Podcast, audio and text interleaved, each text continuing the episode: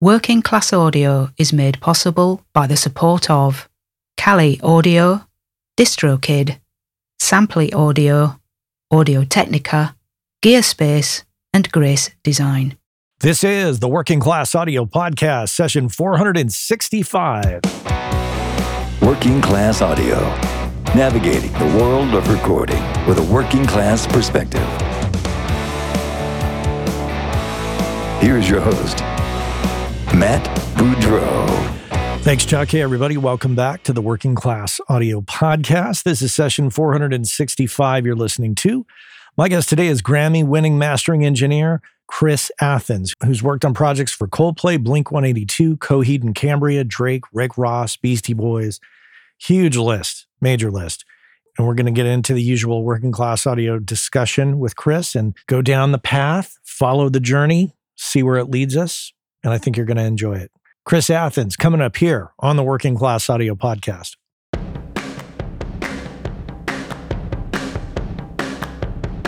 Grab your coffee cups, friends.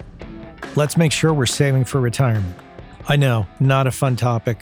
And the answer that I'm sure a lot of you will have is pretty much the same answer I'm going to have, which is retire. I'm never going to retire.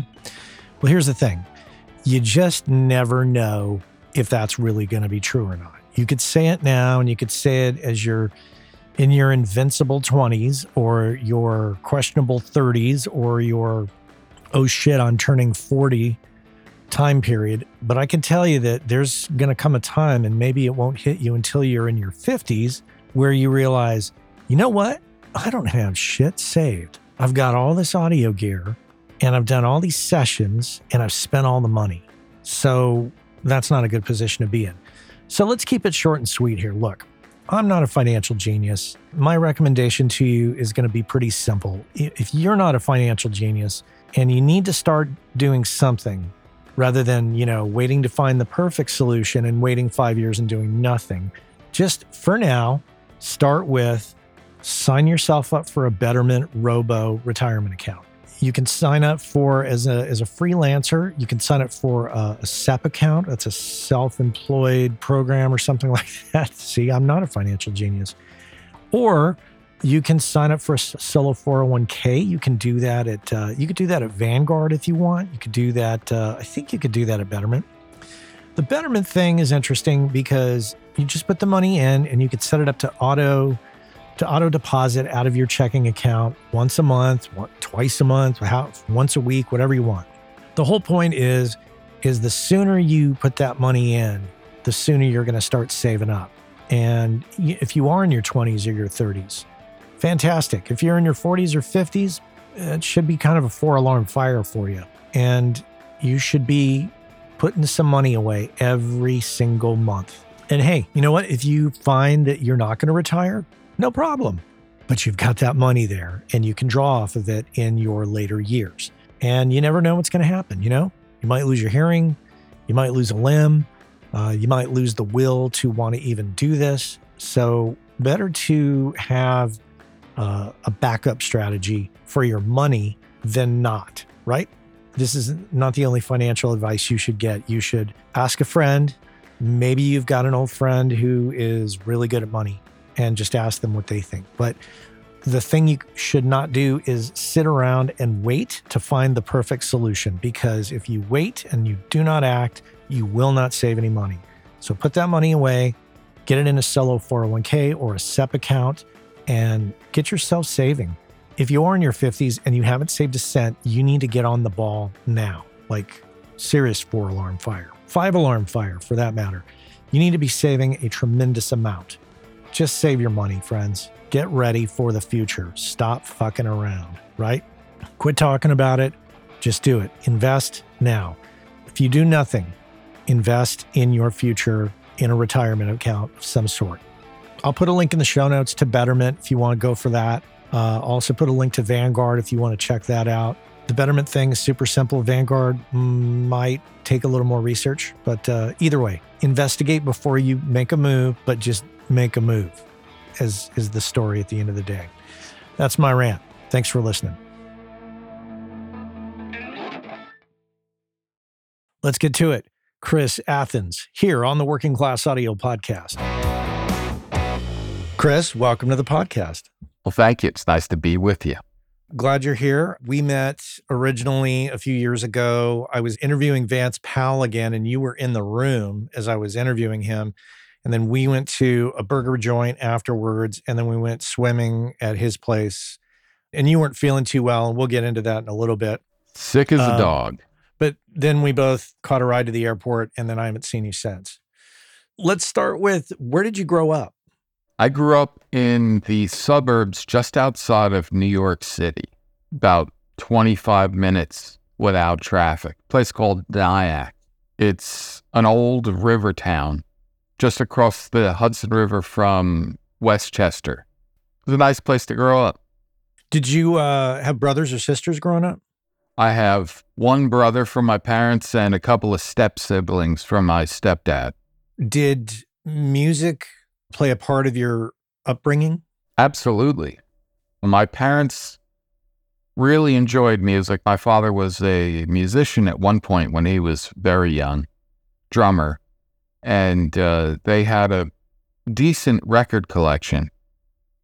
And of course, that was back in the Stone Age before the internet and when video games were things like Pong. And when you were a kid, you either spent time outside or listening to music. And that's what I did. I mean, I went outside occasionally. Once in a while. Yeah, once in a while. But I, I listened to music all the time. And the very first record that I became obsessed with, I stole from my parents' record collection. It was Songs in the Key of Life by Stevie Wonder. What about playing an instrument? Yeah, I started playing guitar when I was 14.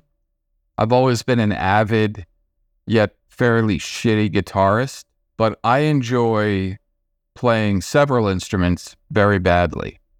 So I, I play guitar, bass, and keyboards, and I'm bad at all of them, but I enjoy it. Were you in school band at all? Oh, no.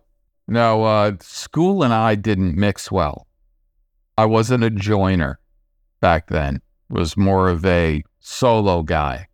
I didn't do any of that stuff. I, I actually dropped out of high school when I was 16. I made music with friends. My best friend was an incredible drummer. He played a couple of instruments as well. And we got into recording ourselves as a duo. We played in bands and stuff like that and didn't really like the band format very much, the politics. And he and I had similar weird tastes in the music. And that was right around the dawn of the cassette multi track Mm-hmm. and early MIDI devices. And we started delving into that stuff, the early like Alesis eight track MIDI recorders. And eventually we got to the point where we were using like eight and 16 track reel to reels and stuff like that. We built a little studio and we made a bunch of, I call it like primitive electronic music. And that was kind of what I was into at the time for quite a few years.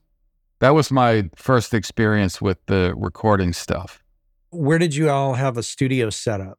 My buddy that I made music with had a barn Hmm. behind his house, and we set up a studio in his barn. And I, I didn't have any analog stuff, but I had a, uh keyboard rig in my bedroom.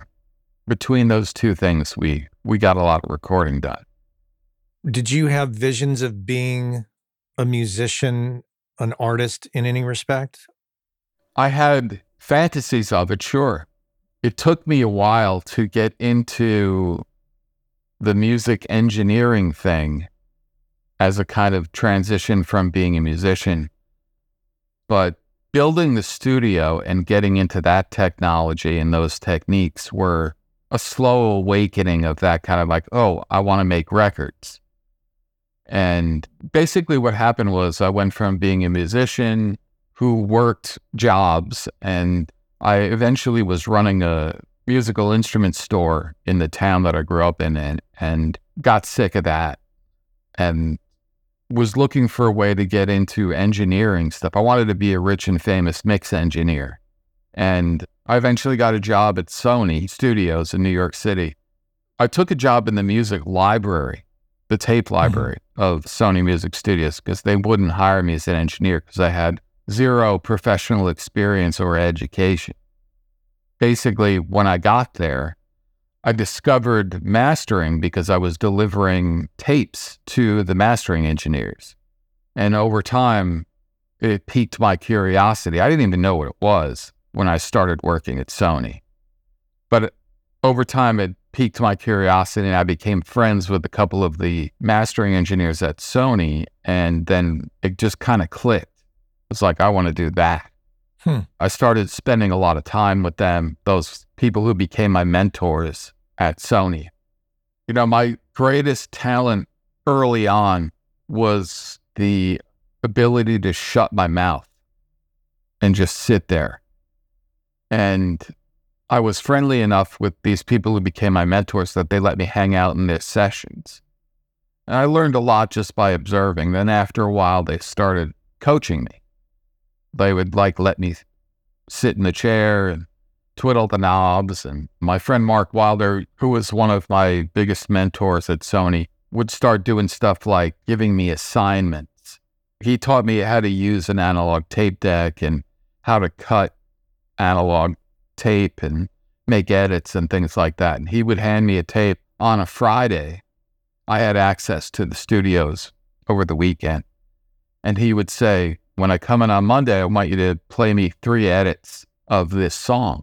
And so I would practice and stuff like that. And then he would make me listen to converter shootouts and all this kind of tweaky stuff and and test me on it, which I got a huge kick out of. So over the course of time, I was a tape librarian at Sony for about three and a half years. And Wow. over the course of that time, I learned a lot from hanging out with these guys. I may be incorrect about this, but it's my memory that in the, let's just say the 60s, I believe that when they were bringing people up at Abbey Road, I think they would start them in the library, take them through mastering, and they would work them in reverse so that they understood the complete flow. What a great idea. I don't know if that's 100% accurate, but I seem to have a memory of that talking to somebody. Well, it's funny because when I started there, I took the job in the library to get my foot in the door because I couldn't listen if people play a bad version of Enter Sandman or Stairway to Heaven at the store I was working at anymore. Because when I first went to Sony and applied for a job, they wouldn't give me one. They offered me the job in the tape library and I turned them down, thinking, I want to be an engineer. I don't want to be a tape librarian. And I went back to my store and a few months later, I was just like, get me the hell out of here. And I, I bugged them until they gave me another position opened in the tape library as a librarian. And they gave me that gig. And I figured I would get my foot in the door and work my way up. And at my first studio meeting with the rest of the crew, I was talking to one of the other engineers, mastering engineers. And she said, half jokingly, What do you want to be when you grow up? And I said, I want to be a mastering engineer. And she said, Oh, you can't do that. You're in the wrong division of the company. Like, if you want to be a mastering engineer, you got to start in the cassette room and you're in the tape library. And I went home that night, was just totally crestfallen and like depressed. Like, what have I done? You know, I screwed it up and now I'm stuck in the tape library and whatever. But the next morning I woke up and I was like, well, fuck it. I'm going to be the first one that becomes a mastering engineer at a tape library. Mm-hmm. And that's what happened. Well, it took three and a half years and me threatening to quit multiple times, but they eventually gave me a job doing tape copies on the night shift. And that was my entry into the business. Now, I'm sure that there's a lot of people listening that would say, "Oh man, I, I you know, that would be such a not a great position to have." But I would argue, and I, and I'm curious if you would agree that, especially at that time with analog tape, you could see how organization of tapes, labeling of media, just this that whole protocol worked. Would that be accurate? Yeah, I mean, it, for, at the time it was frustrating, but it was a very interesting way to talking about backing into something or learning in reverse. It was a very interesting way to learn engineering from sort of the end product back. And the tape library at Sony was amazing. It was vast. It had hundreds of thousands of tapes of like the most amazing records from Columbia Records through the whole 20th century. And there was a room specifically devoted to lacquers, master lacquers, like the Hmm. original stuff. And every kind of music from big band to jazz to that's actually a really interesting to me anyway part of my formative years when I finally got into engineering I was doing a lot of reissue work because that's what Sony was doing at the time. CDs just became ubiquitous and they were taking their whole catalog basically and reissuing it for CD and I was part of that wave. And as a result, I got to do every genre. Really important stuff too, like interesting stuff, like everything from like Ted Nugent to Miles Davis, you know, like all this crazy stuff. Country music and Willie Nelson and George Jones and all of this kind of classic stuff that Columbia had put out, for instance. So I, I got a really wide exposure to a pretty vast array of genres and styles and sounds. Also, it was kind of like the cheat code for learning mastering because when you do reissue work, it's not just kind of all completely made up from scratch. You have a historical record, so to speak, of what the original project sounded like. For instance, when I was doing reissues, I would compare my work to the albums or to the original master tapes. And I was able to really analyze whether or not I was making a positive improvement on the sound of the record. Because when you do new release stuff, it's a little bit more freeform. Like there's not something to compare it to, it's not a pre existing thing that was approved by the artist and the label and had success in the marketplace and all of these things. So doing reissue work for a number of reasons, including that one, I feel like was a great way to learn the craft of doing mastering. So, you know, I'm grateful for that, that I ended up having to do that. I slowly transitioned into doing new release stuff almost exclusively. Not quite. I still occasionally do reissue stuff. And I'm curious why mastering kind of superseded your original intention of being a mixing engineer. I'm not really sure. I think I did it because it was my first opportunity to engineer. If somebody had said to me, the guys running the studio had said, okay, we're going to stick you in the mix rooms and you're going to be a mix assistant, I probably would have done it and my path would have been different. But the first chance to move into engineering that I got was the mastering department. So I just did it. And once I started doing it, it just became my thing. It became my fascination and and I could just kind of visualize myself doing it. So I pursued it pretty hard. Do you think your personality, your temperament, the aspects of you lined up with the world of mastering? Yeah, I think so. For a number of reasons. I, I like a very wide variety of music. And I also have a short attention span. So I can work on a record for a day and move on to another record totally different the next day. And that's not usually the case being a mix engineer or a recording engineer. Sometimes those projects aren't really long, but they can go on for weeks and months and things like that. I actually still enjoy mixing. It's a hobby, though. It's not really what I do. Yeah, I think that I found kind of the right niche for my personality and my particular skill set, which of course was developed through a lot of practice. Yeah, I could have done mixing and been happy doing that. I just like making records. Yeah. But I think mastering, I kind of resonated with the whole thing. Were you being paid well enough to survive? At that early stage at Sony, whether in the tape library or moving up through mastering?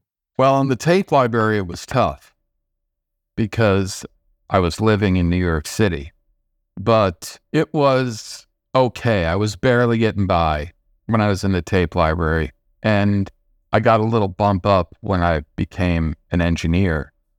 But after about three or four years being an engineer at Sony, I got a job at Sterling, mm. Sterling Sound.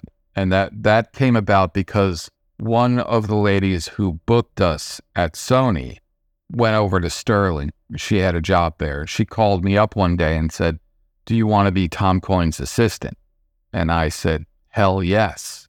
And so they hired me over there. And the funny thing was, I went from being a mastering engineer at Sony to an assistant at Sterling, but they paid me more money to do it.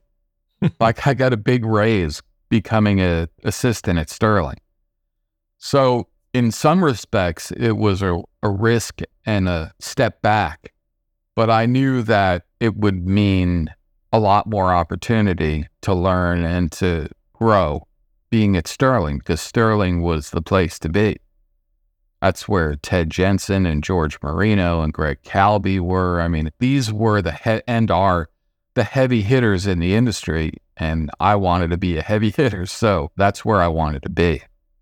From your perspective and your experience, could you explain why they, they are categorized as heavy hitters? What makes them heavy hitters in your mind?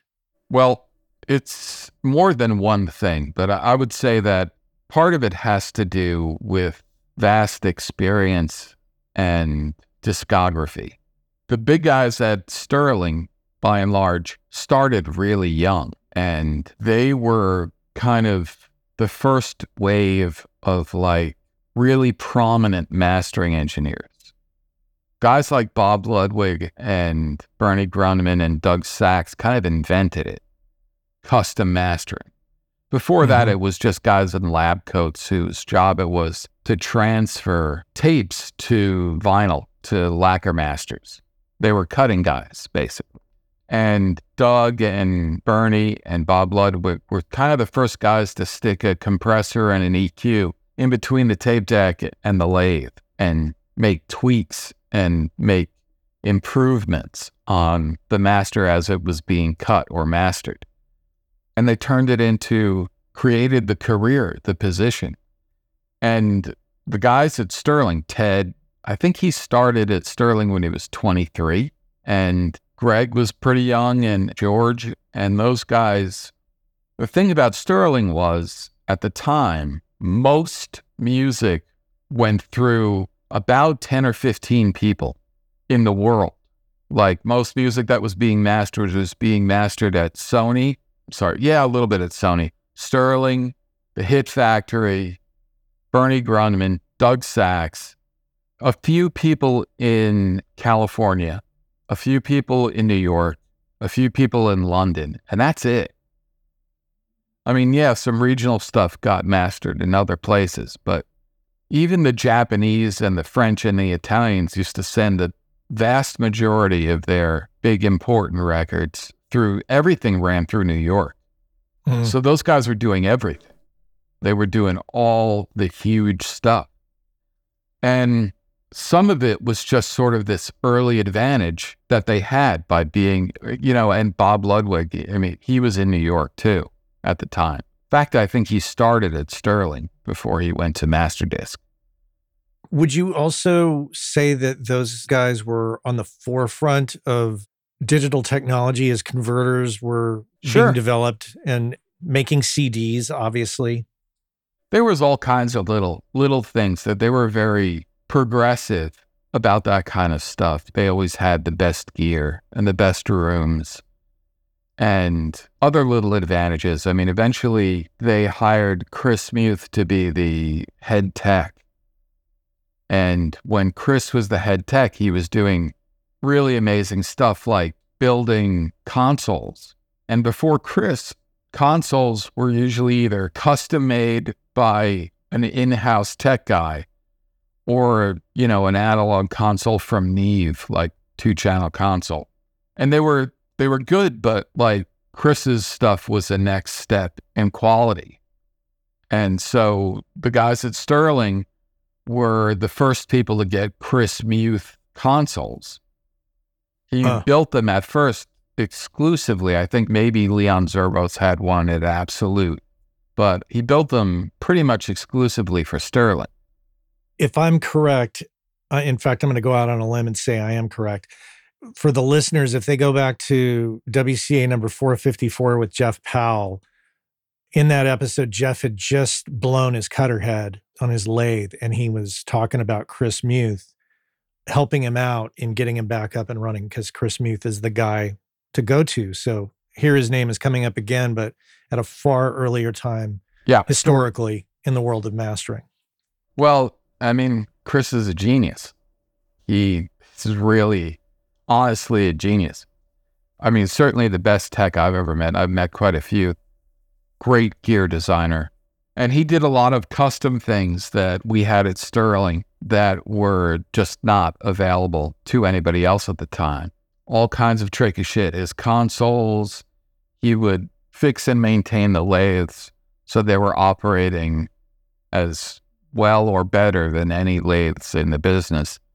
And with the digital technology, I think he had an early black box that hid the overlevels of U-matic tapes because we used to record the masters to three quarter inch tape, three quarter inch digital tape. And that was what we sent to the plants for replication. Those tapes had to be analyzed. I forget what it's called because it was so long ago, but they had to be analyzed by a machine that would print out the faults that happened on the tape. If there were like over levels or dropouts, things like that. And I'm pretty sure Chris invented a black box that would hide the over level. So you could get a hotter master without being rejected from the plant. So early on, everybody was like, how the fuck are these people doing this? Right. How are they getting their master so loud? That was one of the ways. And I want to highlight the point that what you're talking about at this time period really is the epitome of regional sounds. Probably, yeah, it was back in the day, I think, when we still had regional DJs and regional studios and sounds. Whereas today, we're all essentially using most of the same shit Absolutely. gear wise. And it's all been kind of, I'm, I'm not saying the music is nec- isn't necessarily homogenized per se, although some would argue that. However, but the gear, the gear has been homogenized compared to back then where it was like Sterling had a custom thing. And I'm sure Yeah. Bernie and Bob did as well. Doug Sax. Most of those guys built their own shit. And now it's manufactured. And it's interesting because the so called democratization of the business, technology wise, has opened the door to many, many people and revealed some people who have a lot of talent. You know, when I started, this was kind of at the end of the golden age of studios. And it was very different back then. Now you can buy a few hundred dollars worth of plugins and a computer, and you're a mastering engineer if you want to be. And if you have talent, you could make something out of it. You could do good work with that. When I started, it was still kind of the era of like, it takes a million dollars to do this, to have a mastering room or a legit one. Because back then, if you were a mastering engineer, you had to have a lathe. And in Mhm. 1979 money, a lathe was a quarter of a million dollars. So it was an enormous investment to become a mastering engineer and was kind of like becoming a doctor. Like you had to go through the apprenticeship phase and you had to spend a ton of money to build a studio or to yeah, the way I did it, and like most people did it, was I got a job at a studio and worked my way up. But you can start from the end now. You can just buy the technology, and, and it's interesting because we're all using the same shit now. Yeah. You know, like you said, like everybody uses the same limiter and digital EQs and stuff I do. I mean, I still I have lots of analog stuff and all that, but I mean, I could just use digital tools and you don't have to invest anything in that. So What I'm curious about is so back to the story of going to Sterling, you were assisting. How long were you there?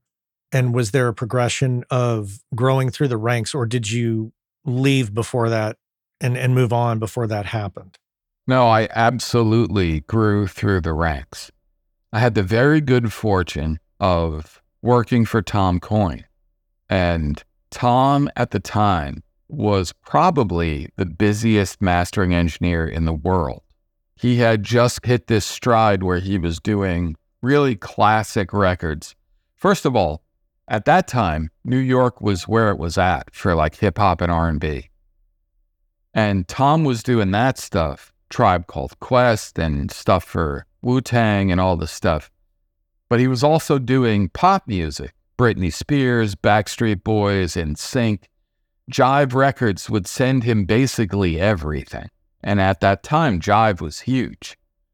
And when I signed up with Tom, basically what happened was he was so busy that he started offloading stuff he didn't want to do to me.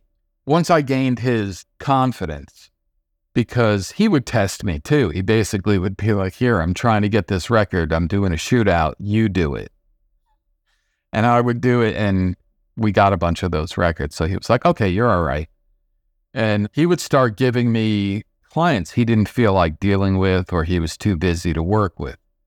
And he was very generous in that way. Like we had a, a good kind of working scenario.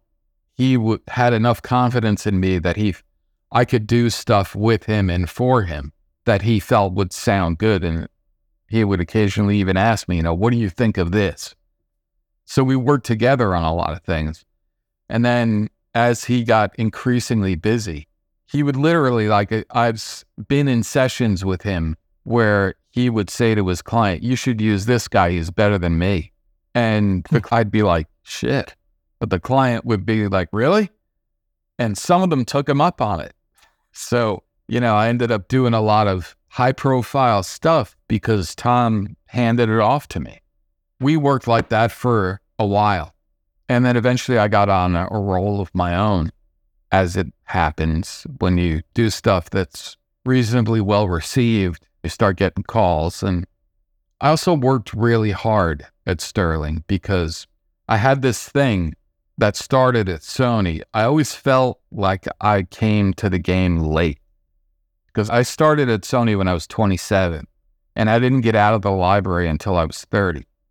And everybody I knew, even my mentors, who were just about my age, maybe a couple of years older, had 10 years of experience on it. Sony was like the last of the big union shops in New York. And because it was a union studio, there was seniority. Hmm. And because there was seniority, the likelihood of me getting my own room at Sony was very small. And I had to outwork everybody, or this is how I felt. I had to outwork everybody in order to change that scenario. I didn't want to wait for 15 years for other people to start retiring for me to get my own room at Sony. So the only leverage that I had in that regard was outworking people. And that's what I did. I worked like my hair was on fire, basically, as they say. Never said no to anything gig wise. That's me in the middle of the night doing something for free at three o'clock in the morning for the guys who were assistants in the mix rooms and shit like that. And that eventually turned into something. But when I went to Sterling, a similar thing happened in that Sterling was building, was going from the old Sterling to the new one in the meatpacking district in Manhattan. They were building a brand new, like, state of the art studio when I joined. So there were going to be only so many rooms in the studio. So my goal was to have my own room at Sterling. And in order to do that, I had to prove myself there before we closed down the old Sterling and moved to the new one. And in fact, there were other assistants that were working at Sterling who wanted their own room. And so I always felt like I had to outwork everybody so that I could prove myself. So I would be one of the guys that got a room at Sterling. And fortunately for me, that's what happened. But, you know, I had bust ass the whole time. And Tom had confidence in you. You had Tom backing you and Tom's endorsement, so to speak. Yeah, I did. Also, I made them a lot of money. Like, that's when I started at Sterling, I was Tom's assistant and I was already making them money from the get go because my clients that knew me from Sony followed me at Sterling. I mean, when I got the job, when I got interviewed, it was funny because Tom really wanted somebody experienced to be his assistant, which is kind of a it's a narrow niche because you don't want somebody too experienced because they don't want to be an assistant. But you don't want somebody too green because you have to spend a lot of time turning them into an engineer. And when I was interviewing with Tom, he said to me, Have you ever done any hip hop sessions? And I said, Yeah, all the time. And he asked me, You ever do any attended sessions? And I said, Sure. And he said, How many people showed up? And I laughed and I said, Usually between two and 15. And he thought that was hysterical because he knew I had done hip hop sessions. At that point, he was like, "Oh, okay, I get it. Yeah, we're good. You can you can work for me."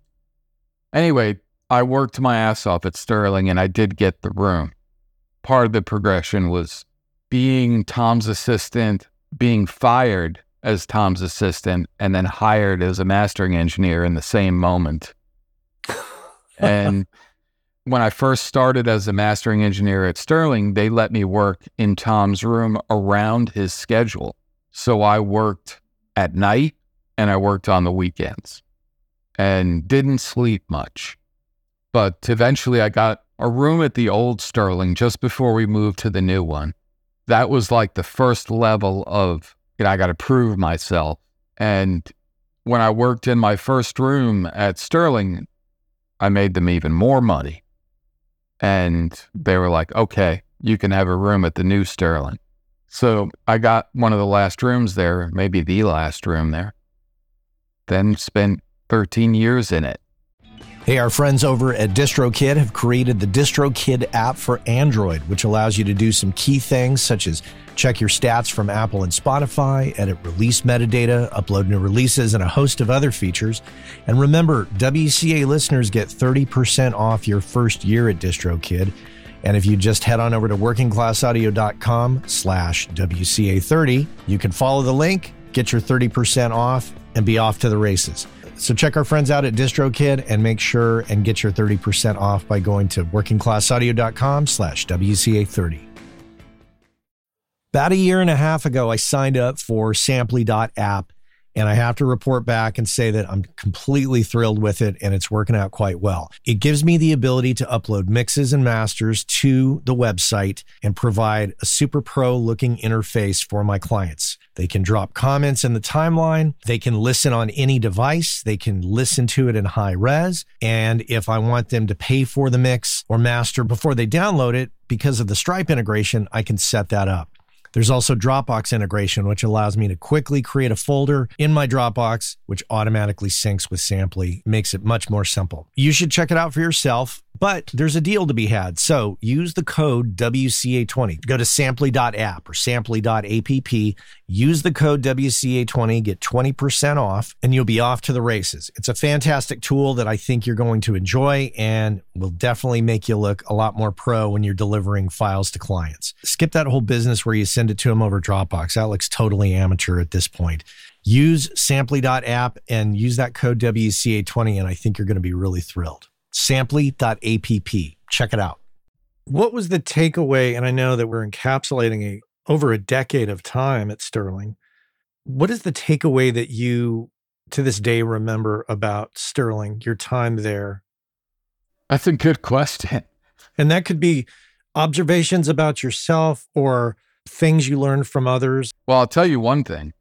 I learned a lot more from Tom than I thought I did because I've noticed in the last few years that I have a lot of habits that he had.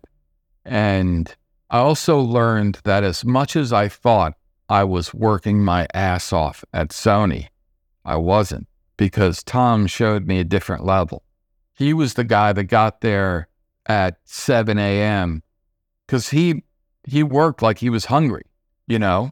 And this was a guy who was already kind of a legend and one of the big shots at, at Sterling, and he didn't need to do that, but he did. He loved it, and so he was kind of like my example of hard work. Also, speed. Tom was very fast. And I thought I was fast at working, but I wasn't. There was another gear, and I s- was exposed to that from Tom. And it was funny too, because he was like a real ball breaker. Like I would be working for him and working on something for him in my own little production room next to his mastering room.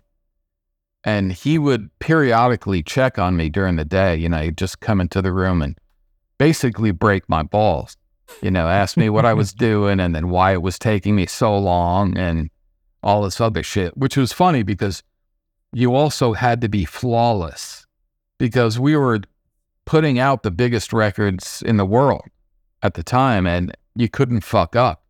So your work had to be flawless and fast when you worked for Tom. So he helped me sort of get my game up with that.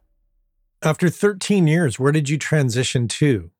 When I was at Sterling toward the end of my tenure, I fell in love with a gal from Texas and we had a kid. And I was tired of, and part of it was just actual burnout because I burned the candle at both ends for a long time. And I was really burnt out and I was really in love. And my wife wanted to move to Texas to be closer to her family and have another kid. And, you know, we were living in a one bedroom apartment in New York City with a little baby and a pit bull. So Mm. the walls started closing in on me. And I had always liked Austin, Texas. I had been there a few times for South by Southwest and thought it was a really cute town.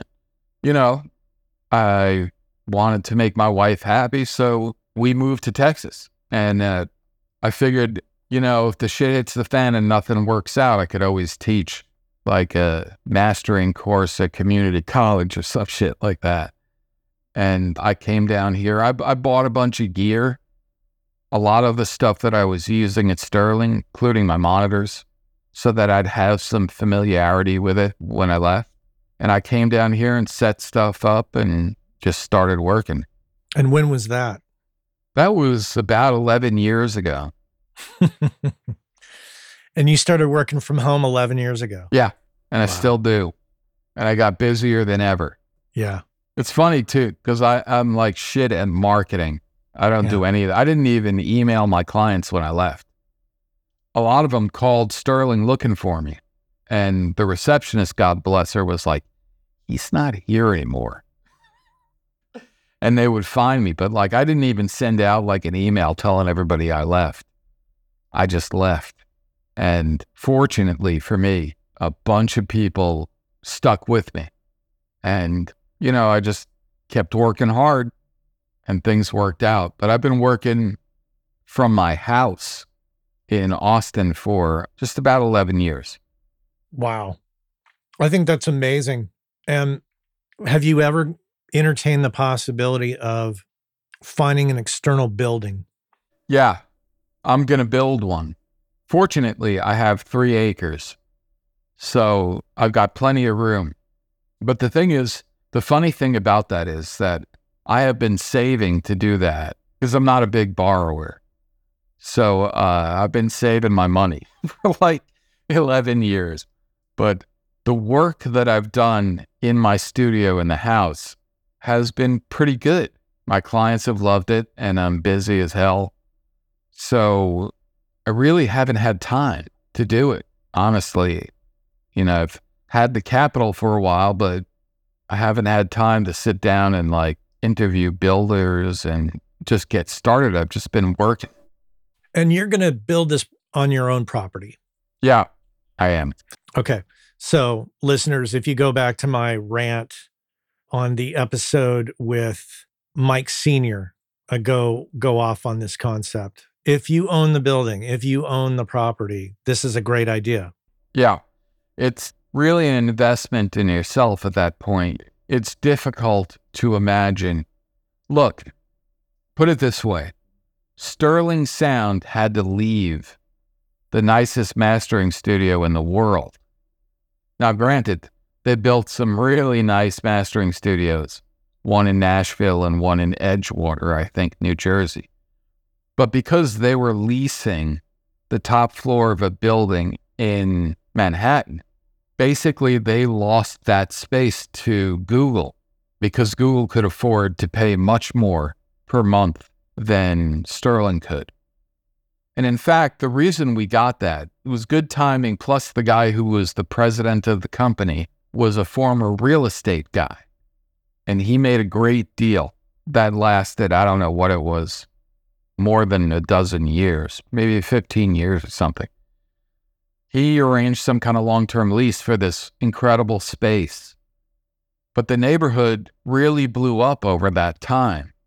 And the lease was coming up, and the guys at Sterling knew they couldn't afford to re up. So they had to move their whole operation to Edgewater and Nashville. You know, and that's Sterling of all things, you know, that's yeah. like this juggernaut of the mastering world.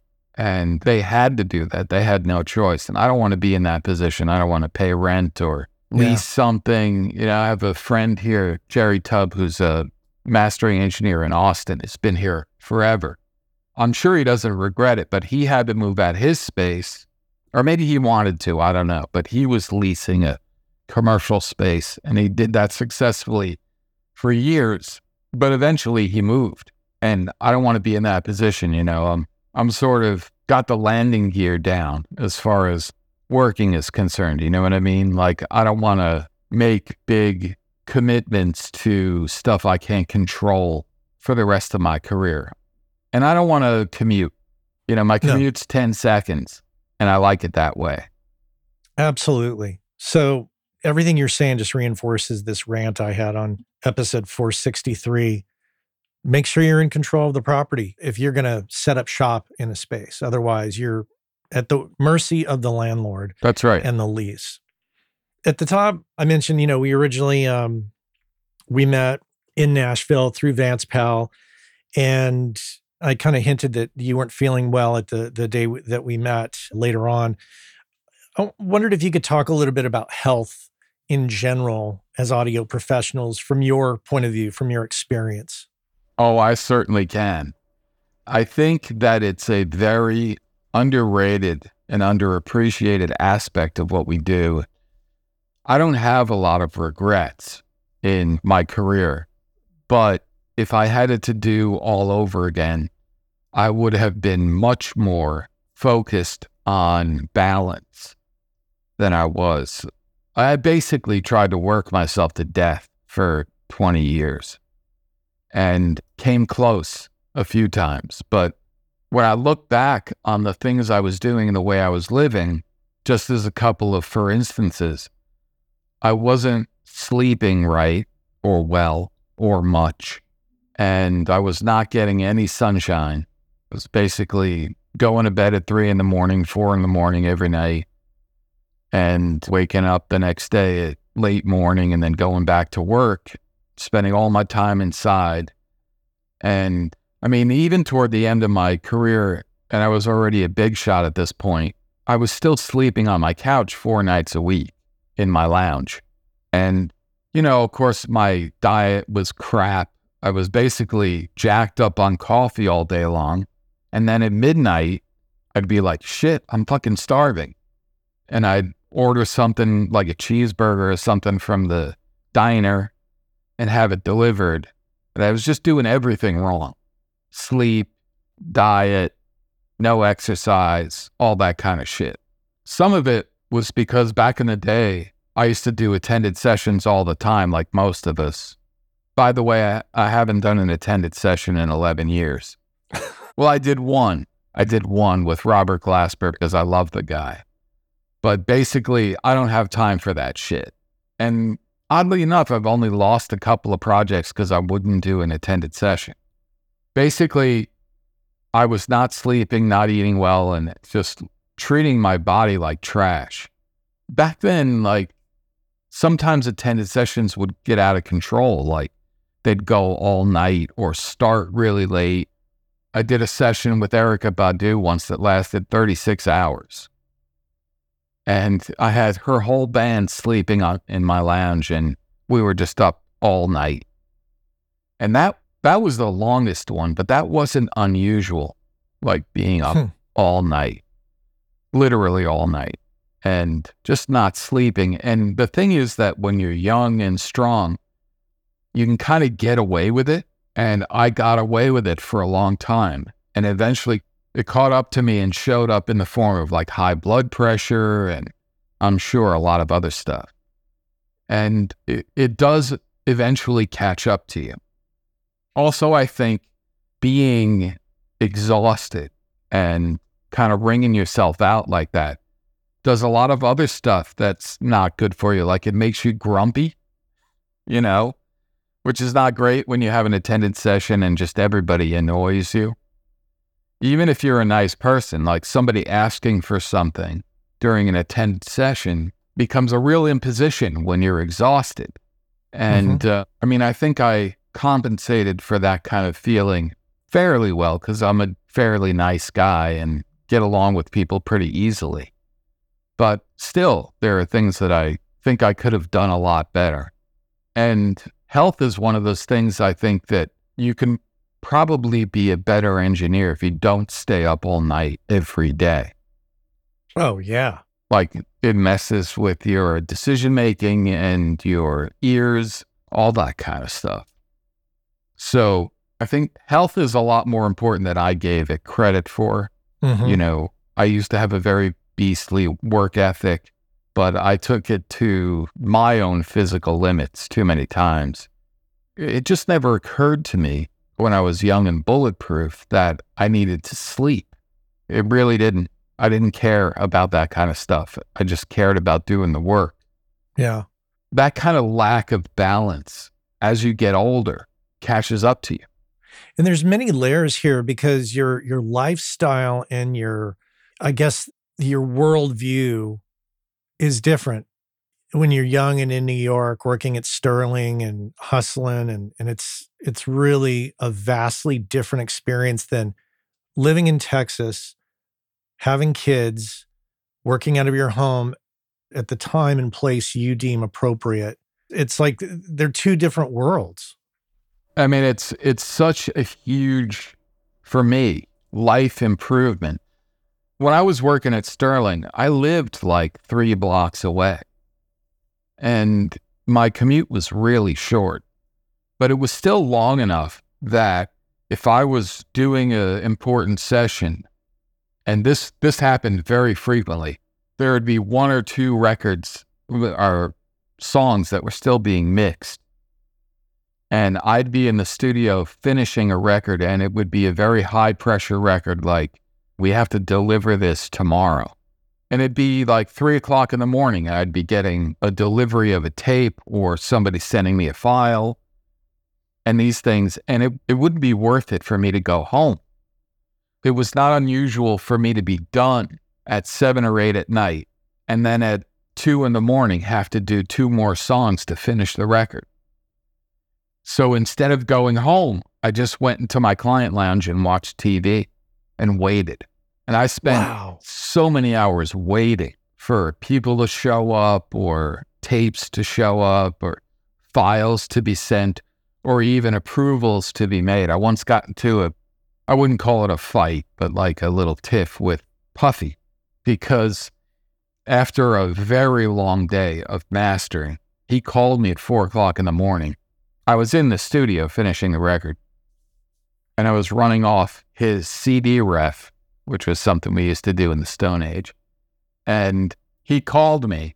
He was going to have one of the people who was in one of his runners bring him the CD ref so he could listen to it. It was about 80 minutes of music. He called me and said, Okay, my guy is going to bring me the CD, but I'm in Philadelphia and I need to listen to it and uh, do approvals, and I'll call you if anything has to change.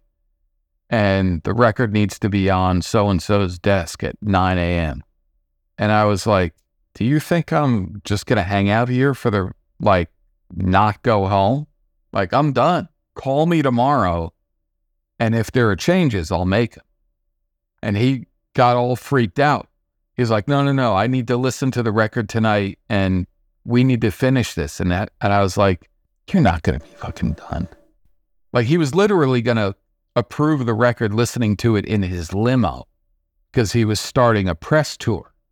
And I'm like, this is such bullshit.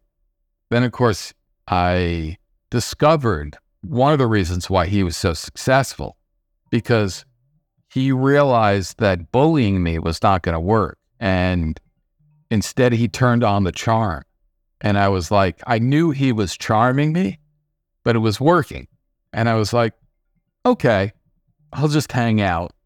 And I fell asleep on my couch in the in the my client lounge and woke up the next morning and sure enough I didn't hear from him until 1 in the afternoon. so I was there for nothing all night or all morning. But, you know, that kind of stuff happened all the time. And since I've been here and not doing attended sessions, I'm a lot more efficient than I was then. Because here's the reason why I don't do attended sessions. The primary reason is I can switch between projects and put out fires throughout the day if I have to. Back then, when I was doing attended sessions, I couldn't stop an attended session and be like, hey guys, can you go hang out in my lounge while I do this other project? for a few minutes because they're freaking out and this needs to be delivered now. You can't do that. So now I can switch between projects. If I have to stop what I'm doing and like quickly do another thing and then go back to what I'm doing, it's no problem. I'm here by myself. I can do what I want. Yeah. And also now I don't stay up late anymore like I used to. I used to work all night all the time. And now the only people I work late nights for really are DJ Khaled and Drake. That's it. And even DJ Khaled, sometimes I'm like, when he calls me, I'm like, oh shit, I'll call him tomorrow. You know, because he'll call me really late at night. Right. Anyway, it's it's a much better life now, and I get more done. Yeah, I would imagine so. And I mean, you can pay more attention to your family and your health and your body and respond accordingly. I mean, I kind of hit a wall at like, you know, worked in the morning or worked all out, you know, up until the afternoon yesterday. I went, I picked up the kids and I got home and I was just like, I got to just chill. So if I can sat on the couch and watch the fall of the House of Usher for a few episodes before I had to uh, make dinner. Yeah, man, it's life changing. I recommend it to anybody. The thing about like progressing your career, it's a tough thing. And this goes back to kind of the taking care of your health thing. It's really hard to balance these kind of necessities. Like, on the one hand, when you're working on someone's record, if you're the mix engineer or the mastering engineer, it's a team sport and you're trying to help your clients kind of facilitate what they need. And often that's them under pressure trying to deliver their projects to labels. And it can be natural to also a lot of artists like to work late or don't show up late until late or whatever. And it kind of creates a scenario where it's not unusual for you to be in a session for a really long time and really late and not be able to have a consistent time to go to sleep or be with your family. When you're very ambitious, it's difficult to manage those things, to like set limits on how late you're willing to work, how often, and those kind of things. So it becomes hard to, to have good life work balance. And one of the great things that's happened to me since I moved and worked for myself is I don't, I don't have a lot of those pressures. I mean, every once in a while I have a little bit of pressure from my client, but not that often. And now that I'm the boss, I don't have that pressure either. So working for myself has been a huge improvement in my life. But it might be a different scenario if I hadn't already been kind of successful before I came to work for myself. And Mm. being in the music industry on the service end, and if you think about it, mixing and mastering or service end careers, it's more difficult to manage that before you have some level of success. I mean, things are changing, of course, but when you start, you kind of, it behooves you to be somewhere where the action is, for instance. And that's not usually in your house.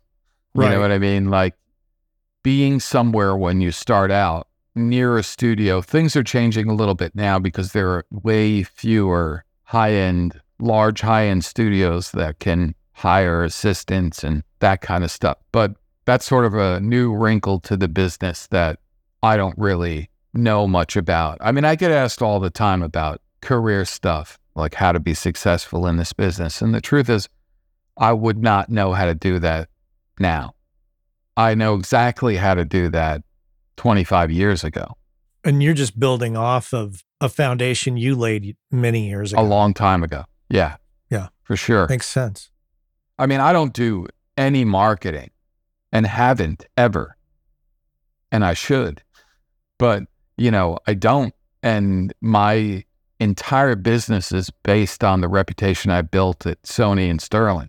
I mean, that- obviously, I've done new stuff since then that has gotten me repeat work and whatever and Grammys and shit like that. But it all came from the stuff, the foundation I laid back then. Yeah.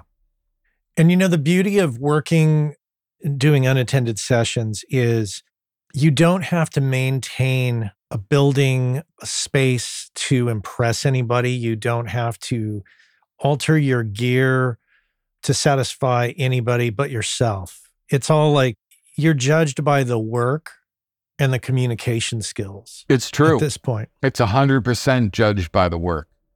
You know, when I when I started working with Drake, for instance, I got that gig from word of mouth. Basically, Drake and his team were on Cash Money Records, and so was DJ Khaled. And Drake's team, for whatever reason, reached out to DJ Khaled and said, Who masters your records? And he was nice enough to say, Oh, this is my guy. And then I got a call from them one day and they were like, Do you want to do a shootout with the guy who was doing Drake stuff for his new single? And I happened to be in Galveston at a beach house that I rented on va- a rare vacation with my family. And I had my laptop and headphones with me because I had to do editing work and things like that. And they called me up and I'm like, shit, I'm not in my studio. But I thought about it and I was like, well, he's not my client. So what the hell? I have nothing to lose. So I said, yeah, sure. I'll do a shootout for his new single. And they've been working with me ever since. But I did that that song at the beach house, sitting at the kitchen table on my laptop with my headphones, looking out the window, watching my wife and my little baby son play on the beach. And that's not something that would have happened back in the day with attended sessions because nobody cared what I was using. They Right. only cared about what I sent them back and how it sounded. And this this goes back once again to yet another rant of mine. No matter what your situation, always have a, a laptop style home rig if you can. And if you if you could go the laptop route and have a pair of headphones and travel light like this, opportunities come and you can seize on those opportunities because it was, as I've also said, opportunities do not come when it's convenient for you. Yeah, that is a fact. So here you are. What are you going to say? I'm on vacation. You're not going to cut your vacation short with your wife. That would be bullshit. Right? And what if you didn't get the gig? She'd be pissed. You'd be pissed. It, it, it generates bad feelings all the way around. But you were prepared enough with a laptop to go, sure, let's give this a shot. Well, I had experience with it too because back in my Sterling days, I used to go to Florida to visit my mother every Christmas. And I was there with my mobile rig once. This is a fairly long time ago, but I had my mobile rig and I was down there and Khaled called me. It was like, I got a new single I need you to do. And I said, I'm on vacation, man. I'm not going to be back into the studio for like three weeks. I said, I have like a portable studio here at my mom's house, but I'm not going to be back to Sterling for a long time. And he said, Man, I need that Athens sound. I don't care where you are. I was like, Okay. So I mastered his record and sent it back to him. He loved it and pretty sure it was a number one hit, Billboard number one. And I got back to Sterling and I told them, I told my booking manager how many hours I worked and all that. And one of the owners of Sterling, I won't mention who, got really pissed at me. And he was like, You can't do that. And I was like, What do you mean? You know, like I'm servicing my client. And the client asked me to do it, and I did it, and they loved it. And he said something to the effect of, The studio is all we have. Like, it's all about the studio. And in that moment, I was like, Well, I guess what? It's all about me. Like, it's my ears, my brain, my taste. That's it. I don't need the studio. Now, I didn't want to leave the studio, and I loved my studio and all that. But I realized in that moment that it was the pilot, not the plane, and that his problem with it, which I totally understand, was that they in, had invested massive amounts of money, millions, in building this state of the art studio. And they didn't need one of their shithead engineers doing it on a laptop in no room with headphones. And by the way, having it go to number one on the Billboard chart. like none of that worked for him. None of it. you know? Oh, and I'm, shit. I was like, you're still getting paid. We're doing all the billing through you. Like I didn't do anything except make my client happy and make a good sounding song that went to number one. But he had a real problem with it. And I could totally understand his position. And yet at the same time, I don't give a shit. yeah. You know, Times they are a changing, friend. It's it's not about the gear, dude. Sorry you Yeah. spent seven million dollars building this facility. You know, I get it. It's great. And I loved the sound of my room. But the thing is, I discovered through that process that like I didn't need it. And it comes down to tell me if you agree. It comes down to your own personal choices like whatever works gear wise to help you help your client.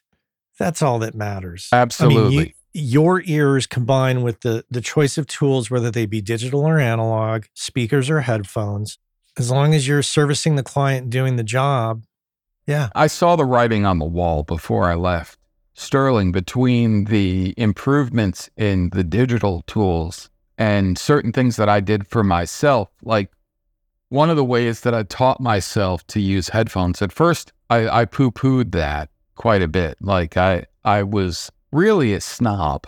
Like I had always worked in amazing rooms, either at Sony or Sterling. I wasn't one of those people that grew up in like a shitty room or whatever. I've always been incredibly spoiled in that regard and always had the best tools because I didn't buy them. Some big corporation or Sterling bought them, set them up, and did all that. I just benefited from it. But when I knew I wanted to move to Texas, what I did was I started training myself because I, I realized even though I bought the same monitors I had been using for 10 years and all that to kind of minimize the shock of what my new room was going to sound like compared to my old room and all that, I bought a lot of the same gear. But I knew that building the room and tweaking the acoustics was going to take a long time. And I didn't have that kind of time. You know, I had to Hmm. make money, I had to service my clients, and I had to keep food on the table for my wife and my kid. So I had heard of a few mastering engineers that did a lot of their work in headphones, and I was like, that is bullshit. But I realized, like, well, maybe I should try to figure this out. yeah, So I got a really great headphone amplifier and really great headphones. What I did was I trained myself to use them. And by that, I mean I would start every record that I worked on in headphones, as long as I was unattended. And I'd do the whole record.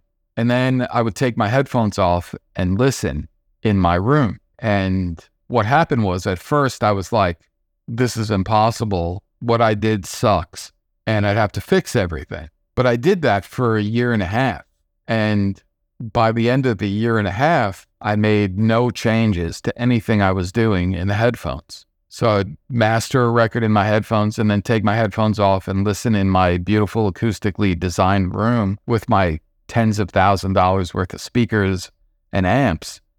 And I'd be like, okay, that's good. And there'd be no Yeah. changes.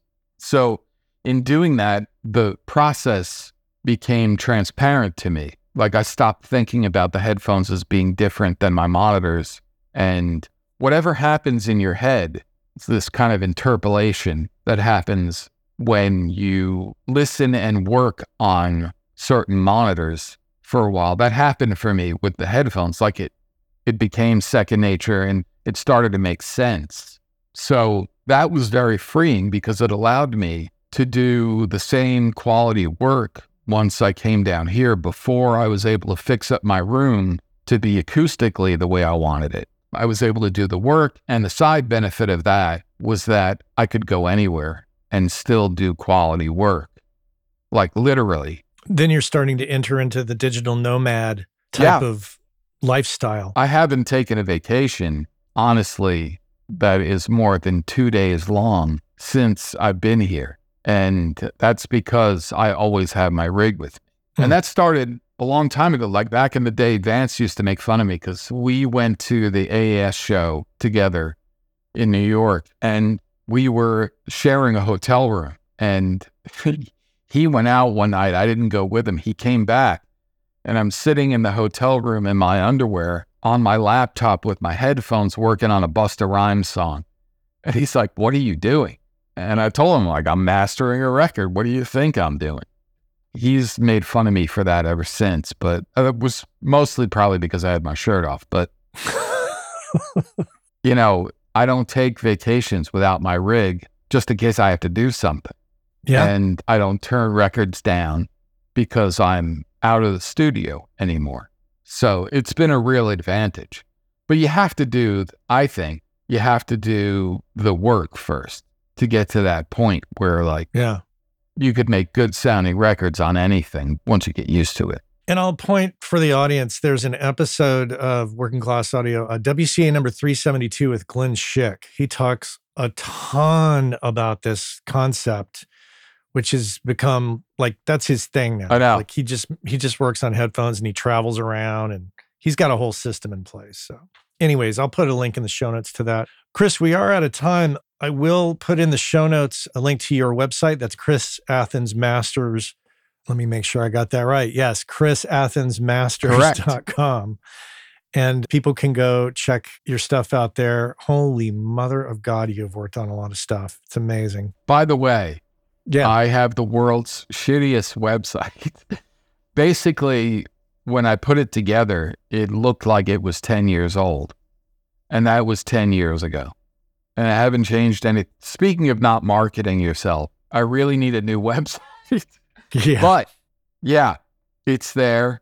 If anybody is really curious about my discography, they can just go on allmusic.com or I was just on, on this thing. Have you heard of this thing called muso.ai?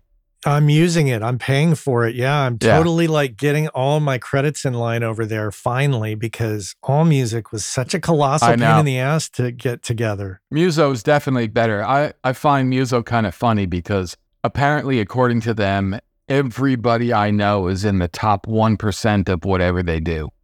Yeah. I'm not there. if you're a mix engineer or a mastering engineer. But I do have like 7,000 credits Oh, I know. on muso.ai, which is funny because that's a lot. It is. It is. But it's fascinating to see it build up over time and the analytics that they provide. I should get them on as a sponsor you really should. because I'm now talking about them all the time. But yeah, so I'll include a link to that, to your Muso link, and to Chris Athens Masters. So if you want Chris to master anything for you, everybody out there, you can go and ring him up and, and see if he'll do that for you. But hey, man, I'm so glad we could finally make this happen. We've been working on this for a little bit and going back and forth over the last few years. So it's great to see you. It's great to talk with you. And um, I'll have to have you back. And I hope to run into you in person again. Yeah, that'd be great. I think I'm going to go to uh, NAMM? NAM Great. this I'll year. see you so there. if you're going to be there, let me know. yeah, I'm definitely going to be there. For Awesome. Sure. All right, man. Well, you take care. Great talking to you. Great talking to you. Our friends over at Kali Audio have just introduced the brand new LP UNF system, which is meant to give you everything you need from a studio monitor in a package that you can basically set up anywhere. And the system is specifically designed for your desk. So no matter how else you're using your desk, reflections from the drivers to the desk to your ears are accounted for giving you a perfectly clear picture of your mix that you can rely on to translate well. Whether you're putting them on stands behind your desk, on a desk away from walls, on a desk against a wall, on a desk on speaker stands away from the walls, there's a number of configurations and they have settings on the back to accommodate all of that and more. And if price is a concern, never fear. They're priced at 299. That's right, pretty affordable. Head on over to kaliaudio.com and check out the new LP UNF. Chris Athens here on the Working Class Audio Podcast. Thanks so much for being here with me today. So, three things head on over to your podcast aggregator, leave a five star review, tell a friend. But that's all for me today. I want to thank the crew. That includes Anne Marie Pleau in the editing, Cliff Truesdell on the Working Class Audio theme song, and the magical voice of Chuck Smith at the top of the show. Connect with me on LinkedIn or send me an email, matt at workingclassaudio.com. And until next time, take care. Hey, I know many of you are aware of this, but for those of you that aren't aware, Working Class Audio sponsors the forum over at gearspace.com called Audio Life. And quite simply put, it's a place where audio professionals can go to talk with other audio professionals about things other than audio gear, including life hacks, work life balance, health and hearing loss. You know, if you want to talk with other audio professionals who can identify with what your lifestyle is like and how it relates to things going on in the world outside of audio, this is a great place to go and check out. So head on over to gearspace.com, check out Audio Life, many of the same topics that we discuss here on the show on gearspace.com. So check that out.